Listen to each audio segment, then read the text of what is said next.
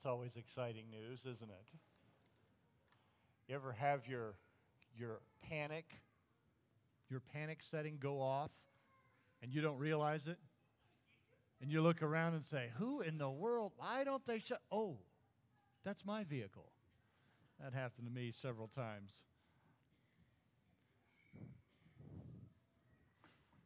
All right. Well, find your, find your Bible, if you would, and go to the book of Genesis, chapter 22.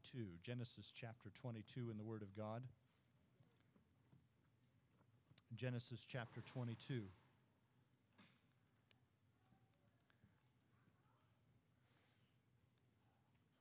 It's exciting to me to see the things that the Lord has done at the Platte Valley Baptist Church over the years. I remember being in the old building and uh, ministering there, and now the Lord has given you this. And you know, it's there's going to come a time when when you're just going to have to look around and say, we got to have more space.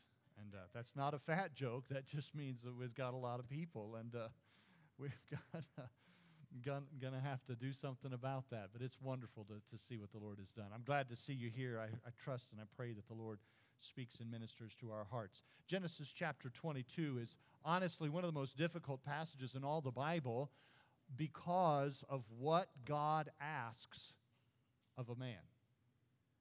Honestly, I don't have all the answers. Why would God do such a thing? I don't necessarily have all those answers, but I don't need all those answers. He's God, and Abraham had the right response in this passage of Scripture, and that was to trust what God had to say. But I would like us to look in the beginning at one verse of Scripture here in this passage of Scripture, Genesis chapter 22. And I'd like us to look at verse 14. Genesis 22 and verse 14. And I want us to see what the Bible has to say. If you're able to stand, I would invite you to do so. If you can't, we, we certainly comprehend that. But uh, let's just read, and uh, you follow along in verse 14 as I read. The Bible says, And Abraham called the name of that place Jehovah Jireh. As it is said, to this day, in the mount of the Lord, it shall be seen. Father, help us as we look into this passage of Scripture. We need your help today. And we pray that you would give us what we need. I pray for that person who's listening to my voice. Maybe they're in the, the auditorium today, or maybe they're listening by way of live stream. But Father, they've never trusted you as Savior. I pray that today would be the day of their salvation. I pray, dear Father, that you would work in a special way in all of our hearts, saved and unsaved alike, we ask in Jesus' name. Amen. Thank you so much for standing. You may be seated. Abraham called the name of that place Jehovah Jireh. As it is said, to this day, in the mount of the Lord it shall be seen. You understand that in the Old Testament, names are very important. Names are very important even today. I heard a comedian talking about the difference in the United States over the generations. He said, In my generation, if you got hurt, it meant that your name was changed. He said there was a fella who uh, had some kind of accident and it, and it made his eye so that he could no longer see out of that one eye. And he said from that point on until the day that boy was out of our lives, we called him Aimer because he only had one good eye. That was his name. That was Aimer. He said, I remember a friend of mine fell out of a tree and ripped most of one of his fingers off. After that, we called him Niner. Everybody called him Niner. He didn't have 10 fingers anymore, he only had nine. And so names have been, a, and days gone by, names have been an important thing. In the Bible, that is certainly true, especially when it comes to hyphenated names of our God. Now, we have one such hyphenated name here in this passage of Scripture. It's the name Jehovah Jireh. There are many names like that, however, in the Word of God. For example, there is Jehovah Shammah. That's in the book of Ezekiel. Jehovah Shammah means the Lord is there. There is Jehovah Sidkenu in the prophets. It means the Lord our righteousness. There is Jehovah Sabaoth. Maybe that's one that we know a little bit more. It means the Lord of hosts or the Lord of armies. Here we have Jehovah Jireh. I don't know, Pastor, this may be the most common, the most uh, well known hyphenated name of our God that we encounter anywhere. What does it mean? Literally, the Hebrew words mean the Lord will see to it. The Lord will see to it. In other words, in your understanding and mine, the Lord will provide. Now, I got to tell you, it's amazing to be in the place where the Lord is providing for you and for me. And honestly, whenever we hear of the Lord's provision, there's something within us that says, I want to be in that place. I want to be in the place where the Lord provides. Yeah, you heard about it here in this church, but uh, it, was, it was last year. I was on my way to North Carolina from Mississippi, and uh, we were driving along. I was taking my daughter Abigail to, uh, to her, our first year of college, and, uh, and boy, everything was kind of bittersweet. You know, Abigail was no longer going to be traveling with us, and uh, so off we went, and uh, we, were, we were not far away. We were maybe, I don't know, 10 miles out, something like that. And, and literally, the wheel, I heard a noise on my truck. It was just a two lane highway. It was on a hill and on a curve, which is everywhere in Western North Carolina. And so I stopped the vehicle. We got out. My son Daniel and I were walking around. What is that noise that we're hearing? And we looked at the rear dual wheels. All eight lug studs had broken off. I'd never heard of that happening. I've heard of it on a Chevrolet, but I drive a, I drive a Ram. You know, so I, would never heard of that happening on a Ram. I told you, I told you about the Mattel company, didn't I? The, the Mattel company, they, they make toys. Mattel makes toys. They make, among others, they make Matchbox. And they've, they, have they have signed a multi million dollar deal with General Motors to make all kinds of Chevrolet Matchbox cars. That way, people can get used to pushing their Chevy at an early age. Amen. And so, I was, I was used to hearing that about Chevrolets, but I never, I never had that kind of a problem. I mean, hundreds of thousands of miles on my Rams, I never, I never had that kind of an issue, and yet there it was. Well, I didn't know what to do. I thought, you know, I, there's no auto parts store available at this time, and so a lot of work went into it, and uh, it just it just kind of went downhill from there. I didn't get in until the, about two o'clock on a Sunday morning, and uh, then uh, then I had another problem. We were driving again. I'd had some work done to the truck, and uh, we were driving again, and another wheel came off. I said, Ah, what is this? When the wheels start falling off your vehicle. Maybe it's time to look for something else, you know? But there was one problem I could afford parts, but I couldn't afford a new truck. You seen how much they want for these new trucks nowadays? Well, so I was on my way to a meeting and uh, everything was everything was kind of up in the air. I was driving a borrowed vehicle and I was preaching in New York City. And uh, while I was in New York, I got a call from a man that said, uh, Brother Paul, it doesn't make sense to me for you to keep pouring money into an old truck. I can't argue with that, but again, parts are cheaper than the whole thing. And uh, he said, I tell you what I'm going to do. I'm going to take some money out of my retirement and I'm going to give it to you. He said, There's another man that's heard about it. He's going to take some money and he's going to match every penny that I give. There's another man that's heard about it. He's going to match both of our donations. And man, one thing led to another. This church was involved, as were churches all over the country. And by the time everything was said and done, God had provided a brand new truck for me. I got to tell you, it's the nicest vehicle I've ever owned. People say, Brother Paul, how's your truck going? Are you kidding me? When it's cold this morning, I hit a button twice. It starts up. The heated steering wheel engages. The heated leather seats engage. I've never had anything like that in my life. I'm in high cotton, as we say in Mississippi. I love it. And God has provided it for me. The Lord saw to it.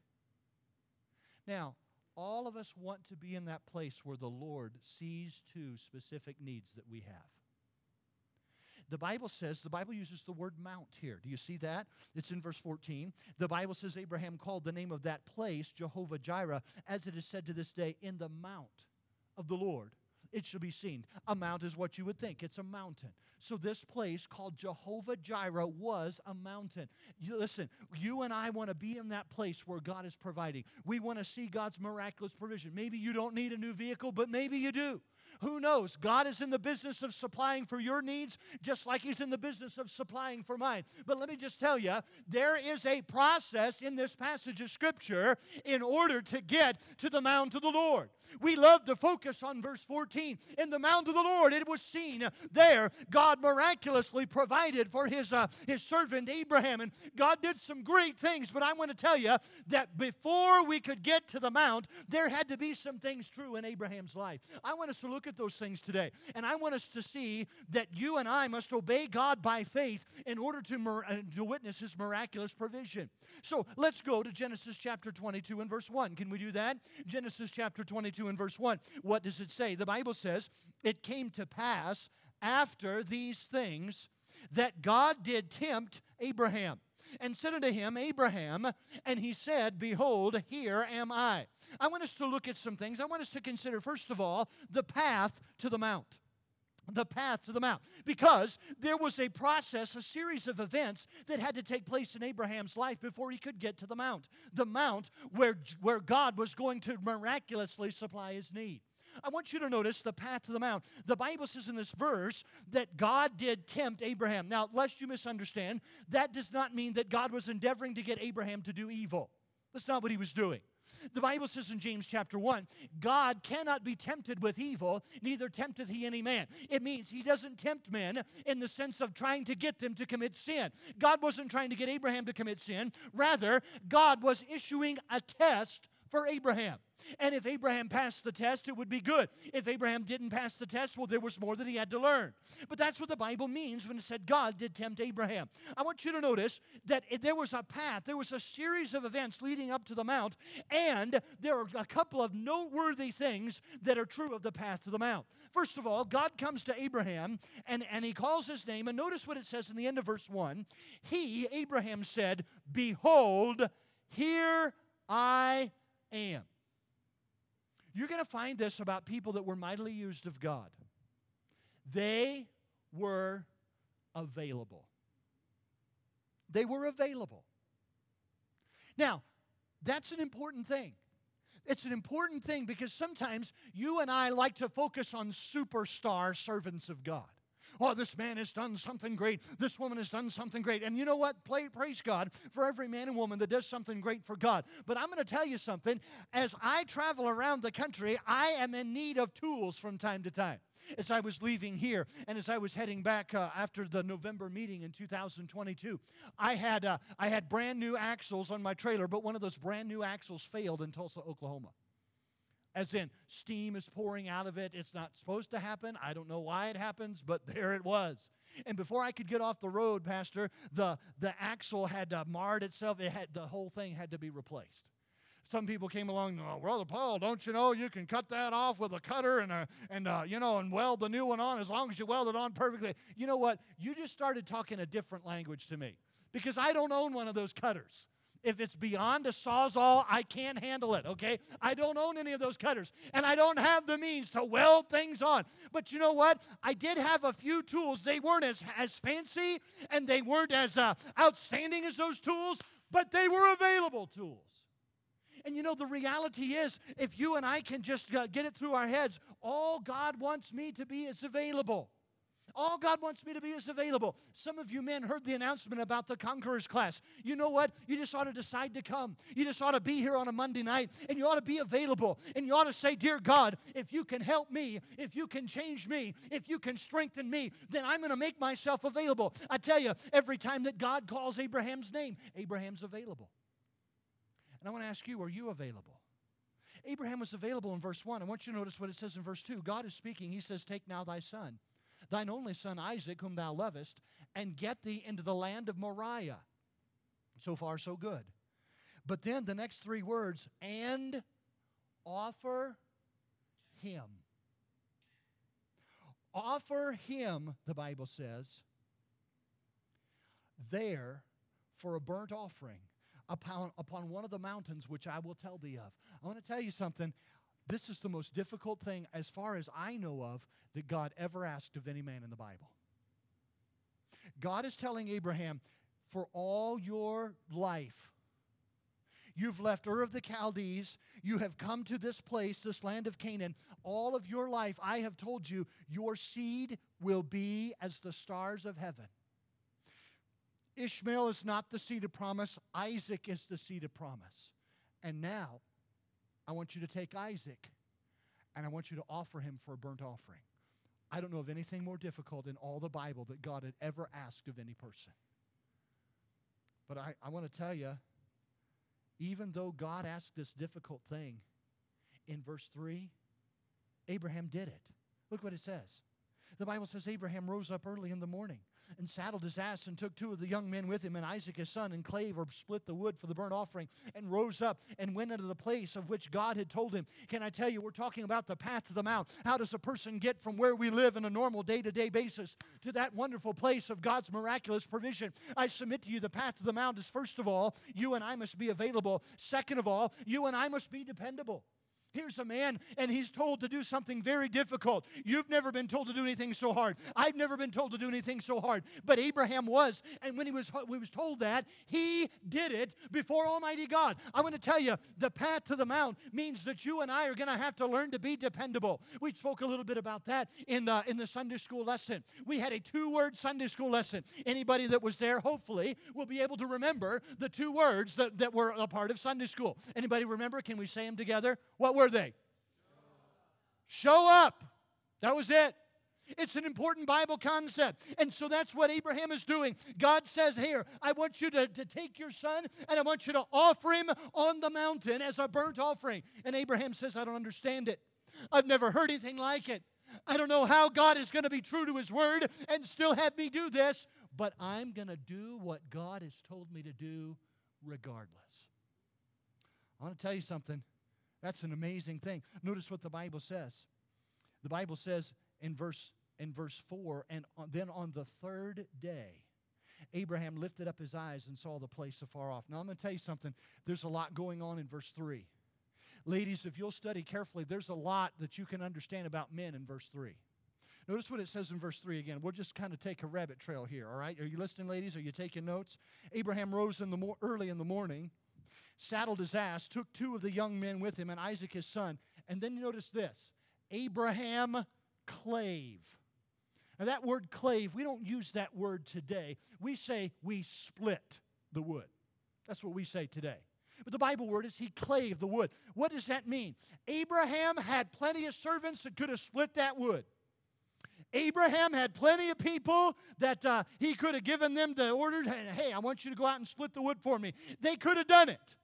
But that's not what this man decided to do. This man said, You get the animals, you get the other provisions, but I'm going to take that axe in my two hands and I'm going to be the one personally to split that wood. Let me tell you something, ladies. Sometimes your man just needs to go out and do some physical labor to help clear his mind and to help set himself and to help do what he needs to do.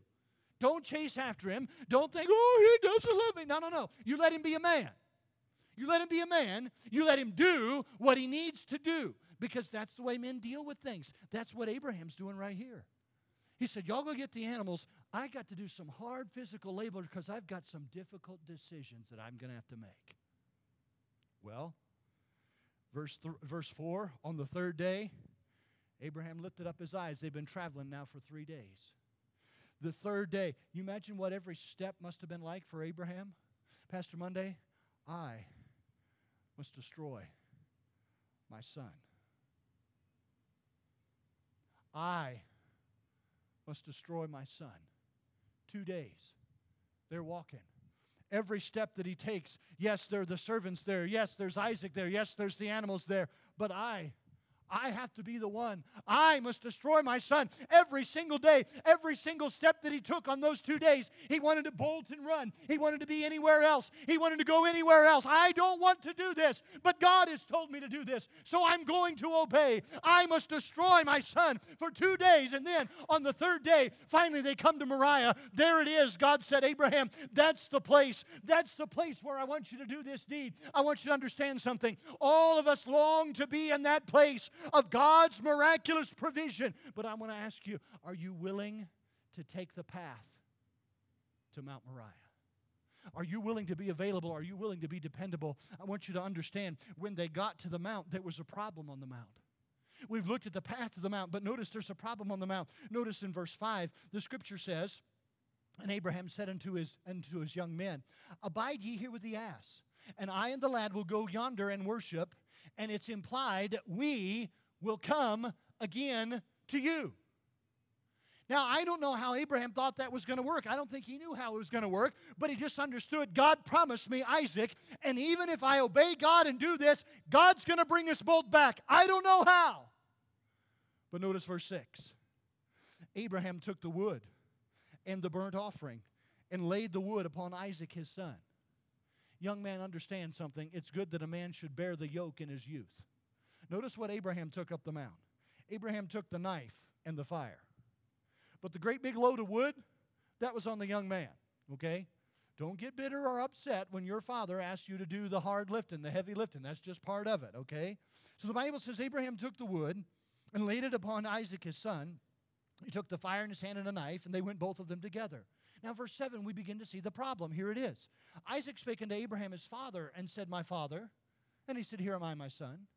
And he said, Behold, the fire in the wood, but where is the lamb for the burnt offering? Pastor Monday, I get the idea that this was not Isaac's first sacrifice. I get the idea that maybe he'd been through this before. I get the idea that maybe Abraham had stopped to sacrifice to God and Abraham had included his son in times before. And so Isaac knew the procedure. There's the fire, yes, there's the wood, and, uh, and there's also a lamb. We bring a lamb as a sacrifice to God. And so the problem of the mount is this where is the lamb? Isaac, Isaac says, Dad, I got the wood. You put it on my back. I'm carrying up the mountain, and I'll gladly do so. And you've got the fire in your hand, and you've got the knife, but there is no lamb. There's a problem on the mount. I want you to notice what the Bible says in verse 8. The scripture says, Abraham said, My son, God will provide himself a lamb for the burnt offering. Oh, the theologians love to get together and they love to just look at words and they love to ask the questions about words. Well, is God saying, is Abraham saying, God will provide for himself a lamb?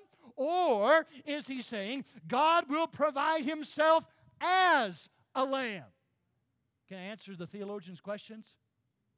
Yes! Because both are true. God will provide for himself a lamb, and hear me, God will provide himself as a lamb. But the problem of the mount still looms before us. Notice verse 9.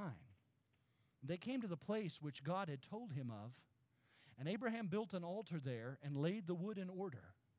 We still haven't really come to the problem of the mount. But now here it is. And bound Isaac, his son, and laid him on the altar upon the wood. Now, church, I want you to listen to me very, very carefully right now. Everyone wants to be on that place, Moriah's Mount, where we see Jehovah Jireh and the miraculous provision of Almighty God. Everyone wants to be there. But before we can see the provision of God, we're, we as Christians are going to have to learn to solve the problem of the mount. Here's the problem. Are you listening? Will you surrender to God what is dearest to you? That's the problem of the mount. You see, Abraham gets there. There's Isaac. There's the wood. There's the fire. There's the knife. But the problem is this in this now moment of truth, now that we know the place where this sacrifice has to be made, Abraham, father of faith, will you surrender to God what is dearest to you? Are you willing to do that? God, we know the end of the story. We've read the end of the story. God's going to do a miraculous provision that's wonderful. But, Abraham, before you can see that provision, are you willing to come to God and surrender to God what is dearest to you? I want to ask you something. Those of you that know Christ as Savior here today, are you willing to surrender to God what is dearest to you? Are you willing to do that? So many times we we have all kinds of things that we're willing to surrender to God. God, you can have this, you can have that, you can have the other thing, but there's one thing that I've reserved for myself. And Lord, I don't want you to have that. This is mine, and I want to keep it. And Lord, you can have these other things, but Lord, please don't ask for this. You know what? For Abraham, the one thing was Isaac, his son. And right now, the problem of the mount is now laid bare. Abraham, will you surrender to God what is dearest to you? I wonder wonder how about us this morning? Are we willing to surrender to God what is dearest to us? Wait a minute, wait a minute.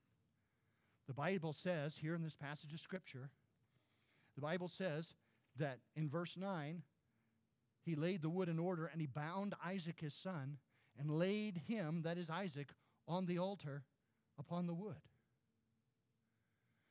So we know that Abraham was willing to say to God, I am willing to surrender to God what is dearest to me. But hear me, somebody else is surrendering on this mountain too, and that's Isaac. Isaac was young enough that when it came time to carry the wood, you put all the wood on Isaac. That means he was young. That means he was strong. He was able to carry it. It also means he probably could have gotten away from his dad very easily on the top of the mountain. But not only did Abraham surrender to God here on the mountain, Isaac also surrendered as well. You see, there's a path to the mount, but there's a problem with the mount. But I want you to notice something else on the mountain. The Bible says in verse 10 Abraham stretched forth his hand and took the knife to slay his son. Do you see the picture? His son is bound. Why was he bound? Because the natural tendency would be to get out of the way of a plunging knife. Abraham didn't want to think about it. Isaac didn't want to think about it. But in verse 10, the, the knife is now in Abraham's hand. It is now plunged, it is now raised above his head. Gravity will help the blow so that it comes down. And as swiftly as a knife wound can be to kill Isaac, that's what Abraham is going to do. Those of us today, we would, the psychologists today would talk about post traumatic stress disorder. We would talk about how it would plague Abraham for the rest of his life, how that Abraham would realize I was the means of destroying my son. Whatever God chose to do with Isaac after that, it would still be plagued. I was there. It was I who held the knife. And so it is in, in, in chapter, and verse 10 of chapter 22. The knife is in his hand, it is, it is raised above his head. And verse 11, the angel of the Lord called unto him out of heaven and said, Abraham, Abraham. I wonder, I wonder if Abraham hesitated before he gave that same answer that he had given initially. Remember in verse 1, God called to Abraham and he said, Here am I. Now in verse 11, I wonder, Here am I. I wonder if it was with the same sort of enthusiasm. The first time I said, Here am I to the Lord, He told me to do something hard. And now I'm about to do it, and now God is calling me again. But you see, the same Abraham that was available in verse 1 was also available in verse 11. Didn't change. God called unto him out of heaven and said, Abraham, Abraham. And he said, Here am I. Verse 12, and he said, Lay not thine hand upon the lad, neither do thou anything unto him. For now I know that thou fearest God, seeing thou hast not withheld, thou hast not withheld thy son, thine only son, from me. So in the end, what happens? Well, the knife doesn't come down into the son. Abraham does not take the life of his son Isaac. Instead, he takes the, the knife and he puts it back in the sheath, and maybe he comes and he unties his son, and maybe they embrace, and, and he realizes God has, has in, in fact, uh, withheld me from doing this, and, and I have somehow passed the test. Abraham didn't understand it, but he did pass the test. We've seen the path to the mount, we've seen the problem of the mount. But I want you to notice number three there's a provision on the mount. Look at the provision. There's a provision, the Bible says, because in verse 13, Abraham lifted up his eyes and looked, and behold, behind him a ram caught in a thicket by his horns. And Abraham went and took the ram and offered him up for a burnt offering in the stead of his son. You see, there's a provision. God, God was about to make known the fact that all along he was going to provide. Listen, that's the stories that you and I love to hear. God's provision for my needs. God will see to it. Jehovah Jireh. But boy, it took some doing to get there on Abram's part. Now, let's look a little bit at the provision as we close this morning. There were three provisions that were made here. The first provision is this God made a provision for sorrow. I can't imagine all that would have happened in Abraham's heart had he been the means of destroying his son. I can't imagine that. Maybe you can imagine, but I would, um, I would guess that most of us would struggle. What exactly would that entail? The truth is, Abraham never had to know because God stepped in and made a provision so that that sorrow that Abraham would have had to, to face the rest of his life wasn't a reality because God provided a lamb. God made a provision for sorrow. I want you to consider this God made a provision for sin. God made a provision for sin on the mount. We understand the burnt offering. We, we who have studied, we realize that the lamb was a substitute and the, and the lamb was, uh, was done because man is a sinner. I want you to understand something. That provision that is spoken of, is foretold in this story, that provision was a very serious provision. You see, all throughout human history, there has been a problem of sin. There's a problem of sin because you and I are sinners. That's just the way it is. And so, because we are sinners, something has to be done about our sin. Oh, there's all kinds of answers that religion wants to give. They want you to work so that you can become a better person. Some people say, pull yourself up by your bootstraps. Some people say, keep this code of ethics. Some people say, do these good deeds. None, nobody here is against doing good deeds, but I want you to understand good deeds do not cancel out sin. They never have, and they never will. And so, by sacrificing this lamb, there was a provision for sin. But I want you to notice finally there was a provision for substitution. A provision for substitution. Look what it says in verse 13.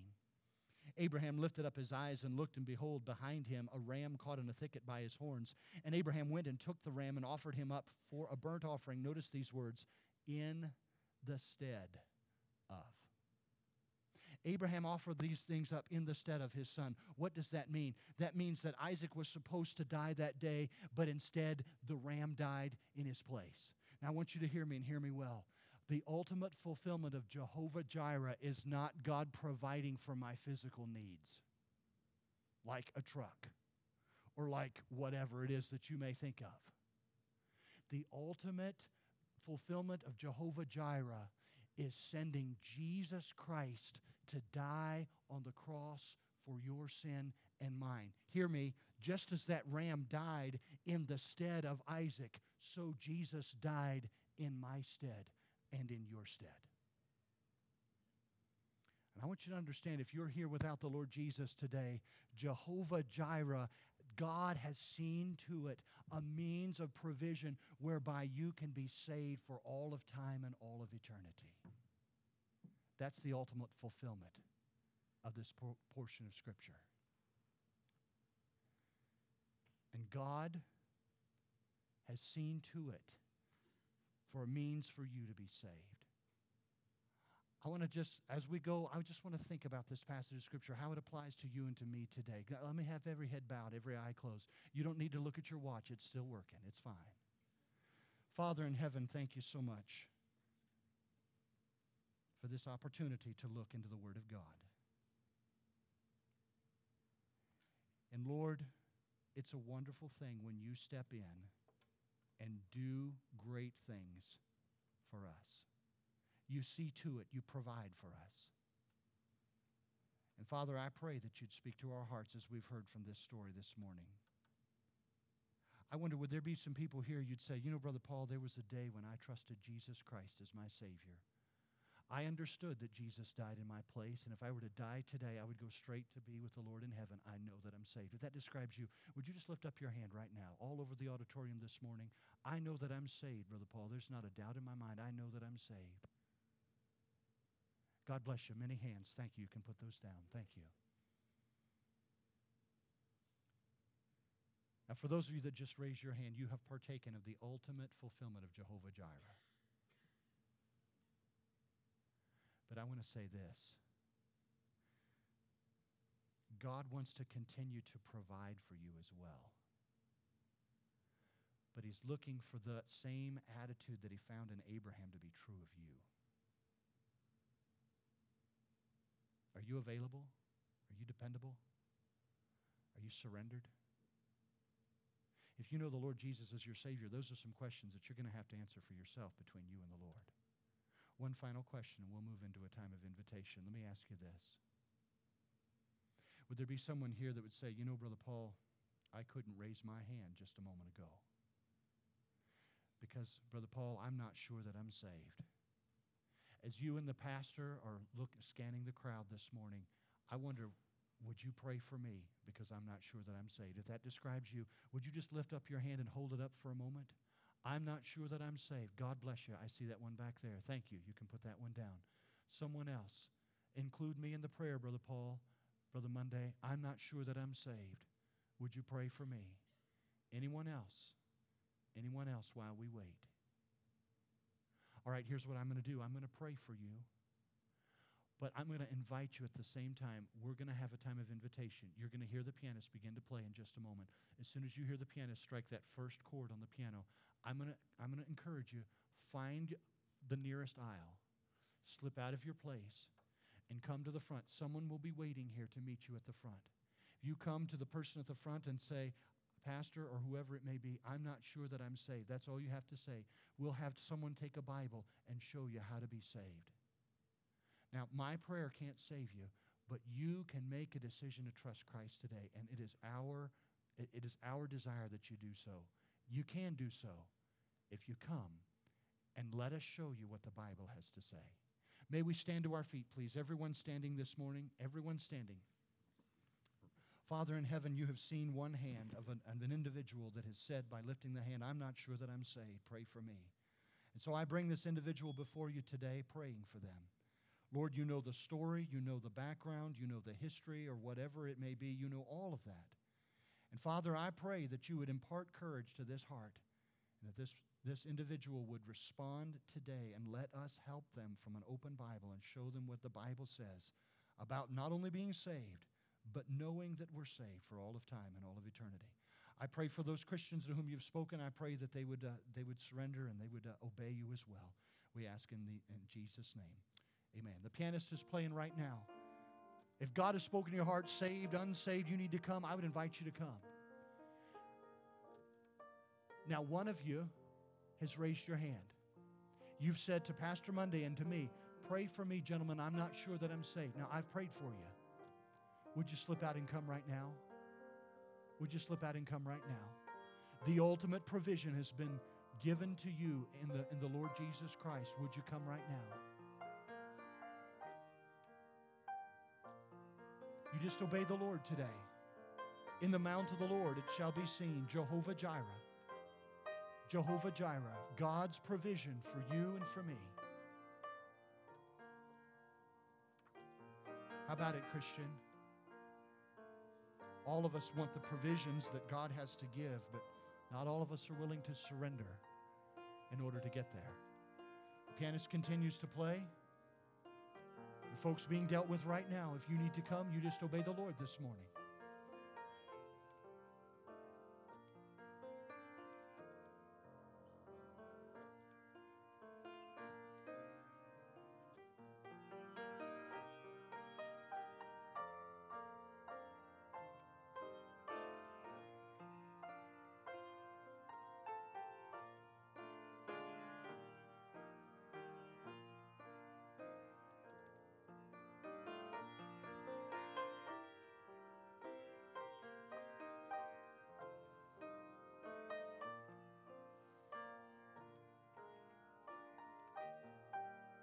Folks are being dealt with right now. What about you? Do you need to come? If you need to come, you slip out right now. There's time, there's opportunity, there's space for you. The pianist continues to play. You just obey the Lord. If you need to come, you come.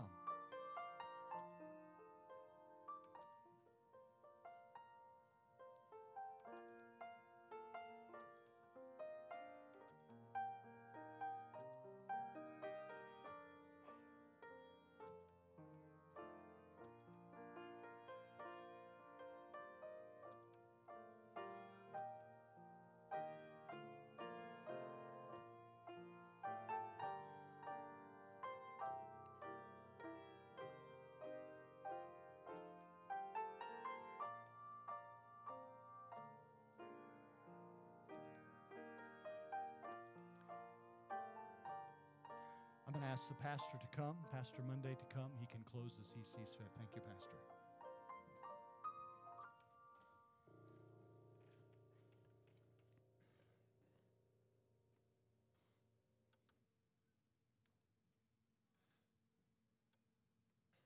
Thank you, thank you, Paul. you know, I was thinking about um, several of you sitting in here today, and uh, several years ago, uh, God used a crisis in our life to um, remind me that uh,